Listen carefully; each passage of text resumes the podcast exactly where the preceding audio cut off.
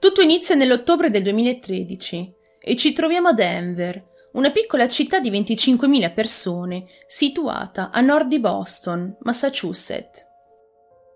Colin Ritzer, all'epoca dei fatti, è una donna di 24 anni che lavora come insegnante di matematica alla Denver High School. La scuola conta circa 1000 studenti e 85 insegnanti. Colin aveva iniziato a insegnare nell'agosto del 2012 in un altro stabilimento scolastico, per poi insegnare in questa scuola per circa un anno alla scuola media. Colin sapeva di voler diventare un insegnante fin dalla più tenera età. Così ha sempre fatto tutto il possibile per poter far sì che questo suo sogno si avverasse e ha anche lavorato duramente per raggiungere il suo obiettivo.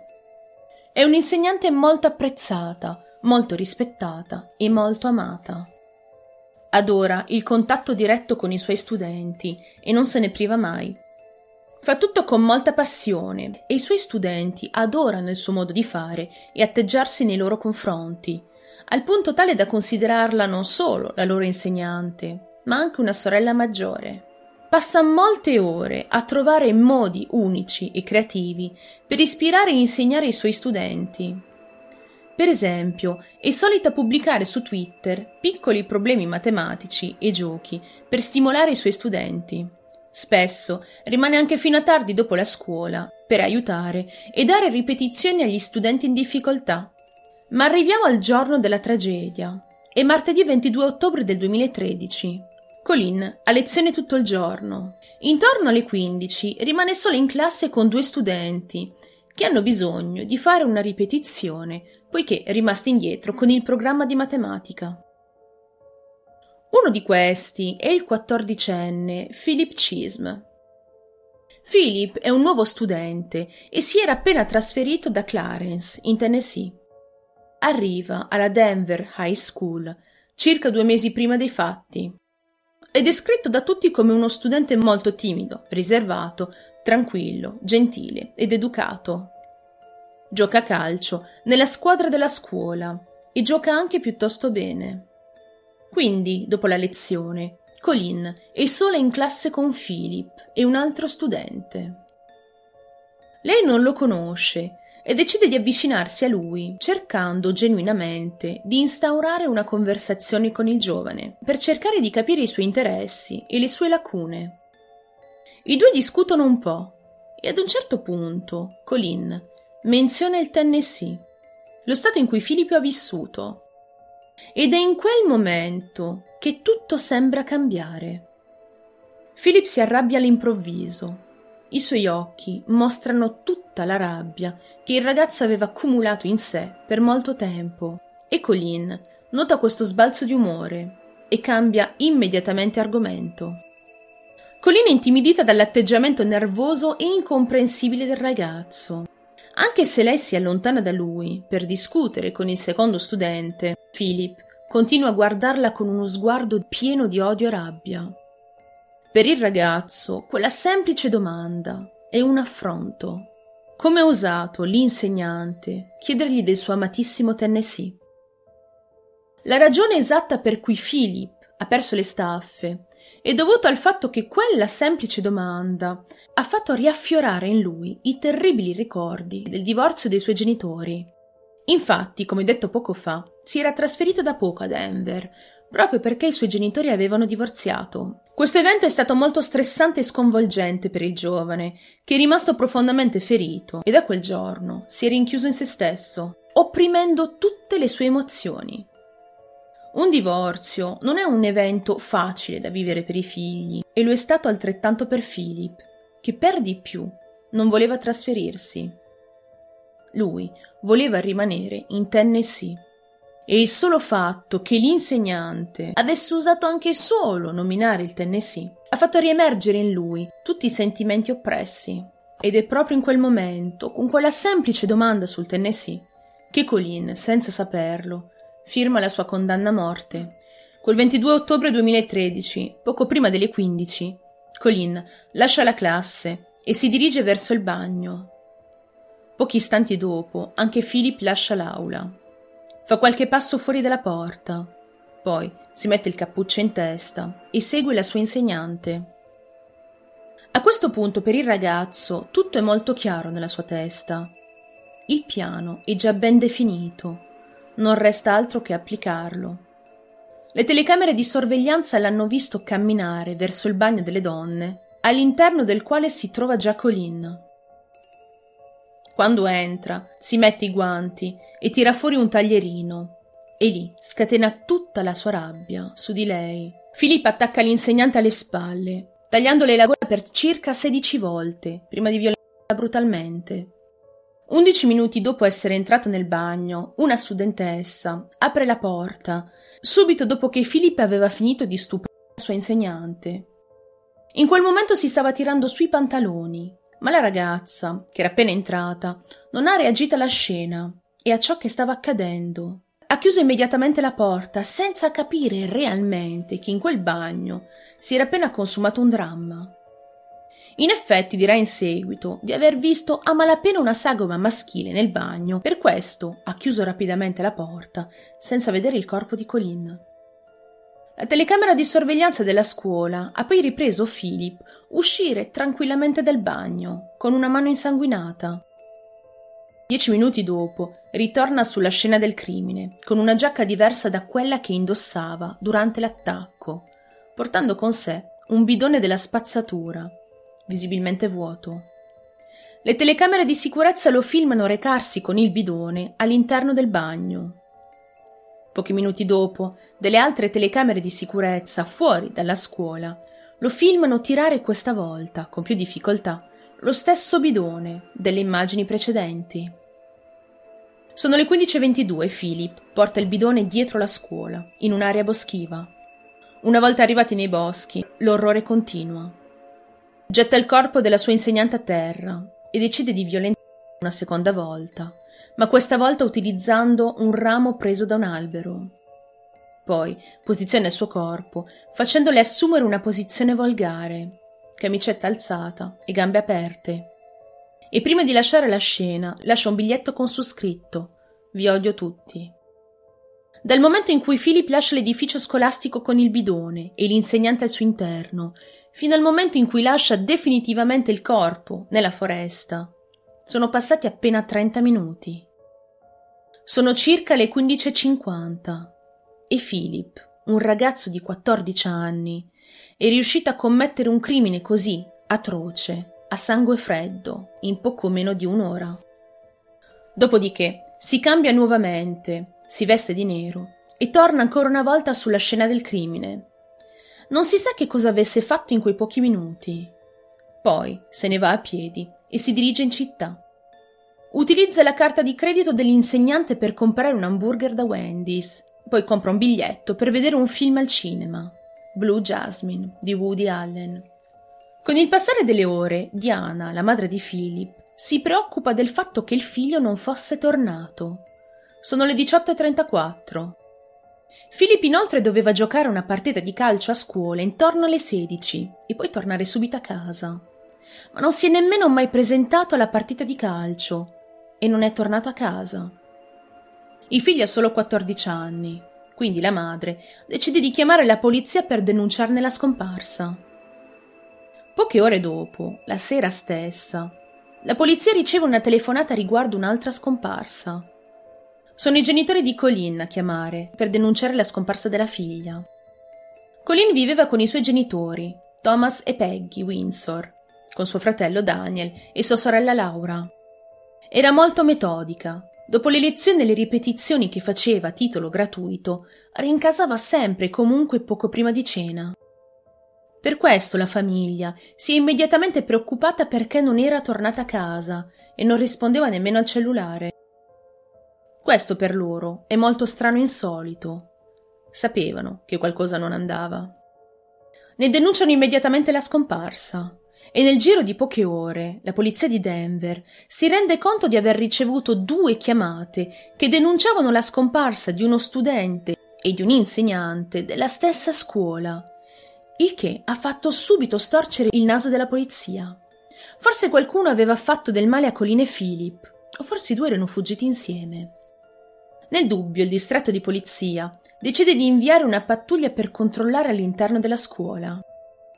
Il direttore, che è stato informato dei fatti, accorre immediatamente sui luoghi per aprire le porte alle autorità.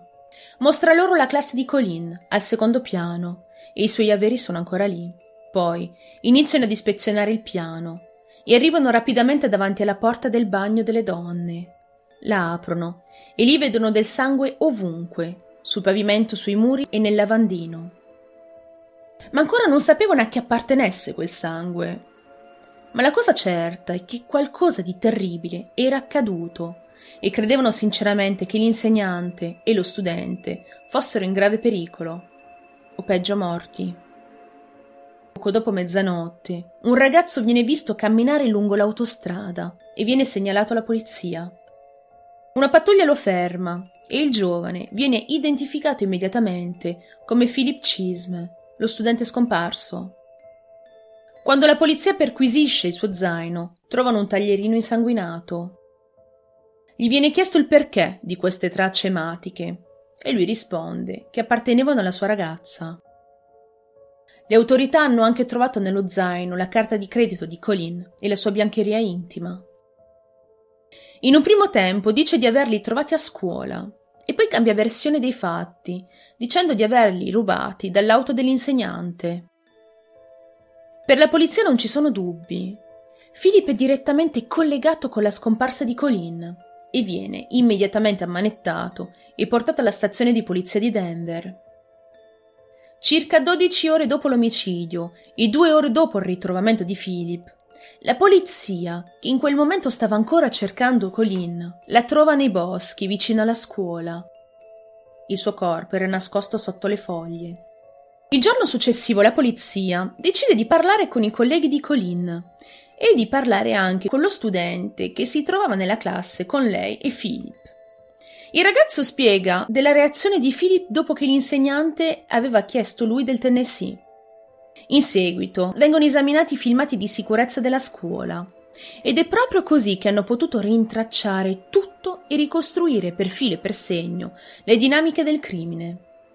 Colin va in bagno, Filippo la segue, poi ne esce minuti dopo con le mani sporche di sangue. Poi ritorna all'interno della scuola con un bidone e ne riesce qualche minuto dopo. Per quanto riguarda Colin, nei filmati, si vede la donna entrare nei bagni senza mai uscirvi, poiché si trovava all'interno del bidone dell'immondizia. Filippi viene accusato di omicidio premeditato, rapina, stupro aggravato, a causa dell'estrema atrocità e crudeltà con cui ha compiuto il gesto. Gli investigatori credono nella premeditazione, poiché quel giorno era andato a scuola con un taglierino, guanti e un cambio di vestiti. Più di mille persone partecipano al funerale di Colin. Philip è stato incarcerato in un centro di detenzione giovanile a Worcester, in attesa del suo processo, che ha avuto luogo nel 2016. Nonostante la giovane età, viene immediatamente processato come un adulto a causa dell'atrocità del crimine. Dopo aver passato anni in una prigione minorile, all'età di 18 anni, viene trasferito in una prigione statale.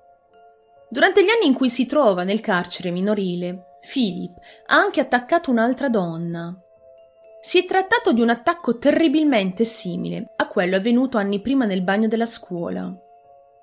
La sua vittima questa volta è un membro del personale femminile della struttura. La donna di 29 anni stava entrando all'interno di uno spogliatoio. Philip la osserva e per prima cosa si assicura di non essere osservato da nessuno. Poi si toglie le scarpe in modo da non far rumore. Entra nello spogliatoio e sbatte la donna violentemente contro il muro, la colpisce e la pugna con una matita. La donna viene miracolosamente salvata dopo che i membri del personale hanno sentito un trambusto nello spogliatoio e sono accorsi per salvarla. Dopo questo ulteriore attacco, viene ricoverato al Boston Medical Center per una valutazione sulla sua salute mentale. Non ho trovato nessuna informazione sull'esito di un eventuale processo nei confronti dell'attacco di questa donna. Per quanto riguarda il processo per l'omicidio di Colin Ritzer, Philip, dopo essersi sottoposto ad una valutazione sulla sua salute mentale, è stato ritenuto idoneo a sostenere il processo. Il processo ha avuto luogo nella Essex Superior Court nel gennaio 2016. L'avvocato di Philip ha iniziato spiegando che era stato sottoposto a molto stress a seguito del divorzio dei suoi genitori e al suo trasferimento a Denver. Ha dovuto lasciare la sua città, la sua famiglia, il suo migliore amico. Ha aggiunto che bisognava cercare di capire il suo stato emotivo, capire la mente di questo giovane ragazzo, così perturbato da tutti i cambiamenti avvenuti in poco tempo nella sua vita. Secondo il suo avvocato, Philip soffrirebbe di una grave malattia mentale e ha ucciso Colin durante una fase psicotica e quindi, sempre secondo i suoi dire, non sarebbe penalmente responsabile delle sue azioni. In effetti la sua azione è stata presumibilmente innescata da Colin quando lei gli ha parlato del Tennessee e ricordare la sua vita in Tennessee è stato molto doloroso per il ragazzo. Quindi, in parole povere, Colin se l'è cercata perché lo ha provocato. Uno psichiatra che ha testimoniato per la difesa ha poi dichiarato che Philip sentiva già da tempo delle voci e probabilmente ha davvero avuto un episodio psicotico quando ha ucciso la donna. Per aggiungere peso a questa teoria, si è giocato sul fatto che nel nucleo familiare del giovane alcuni membri erano affetti da malattie mentali cominciando a fare grandi discorsi, quindi sul fatto che proprio a causa di questi antecedenti il ragazzo avrebbe avuto una maggiore predisposizione a sviluppare disturbi di questo tipo, con lo scopo quasi di giustificarlo e scusarlo. Sua nonna e la zia materna, per esempio, hanno sofferto per tutta la vita di disturbi psicotici. La difesa è arrivata anche a dimostrare che nei suoi geni vi sono i geni tipici riscontrati nelle persone che soffrono di queste patologie, confermando quindi che aveva ereditato i geni della psicosi, tra parentesi, e che era molto più soggetto di altri individui a sviluppare questa condizione. Quindi sì, Philip poteva soffrire in effetti di psicosi, sua madre ha lasciato suo padre dopo aver scoperto che il marito l'aveva tradita a più riprese e alla fine si sono trasferiti nel Tennessee, dove Philip, sua madre e le sue sorelle minori condividevano una stanza. Il dottor Richard DeBlay, l'esperto psichiatra della difesa, ha detto di aver riscontrato moltissimi sintomi post-traumatici nel giovane. Per quanto riguarda l'accusa, loro sono molto più semplici e dichiarano che Philip non è malato di mente e che ha pianificato tutto. Sapeva esattamente cosa stava facendo, chi ha attaccato e perché. L'accusa ha aggiunto che anche se il divorzio dei suoi genitori avesse causato in lui un trauma, questo non avrebbe mai potuto giustificarlo dall'aver commesso un atto così crudele.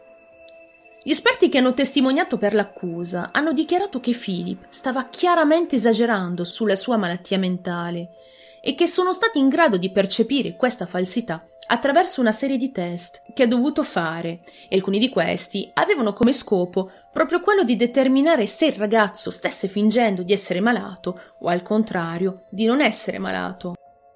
La dottoressa Nancy Eben, che ha effettuato la maggior parte dei test, ha concluso che Philip stava chiaramente fingendo di essere più malato di quello che era in realtà.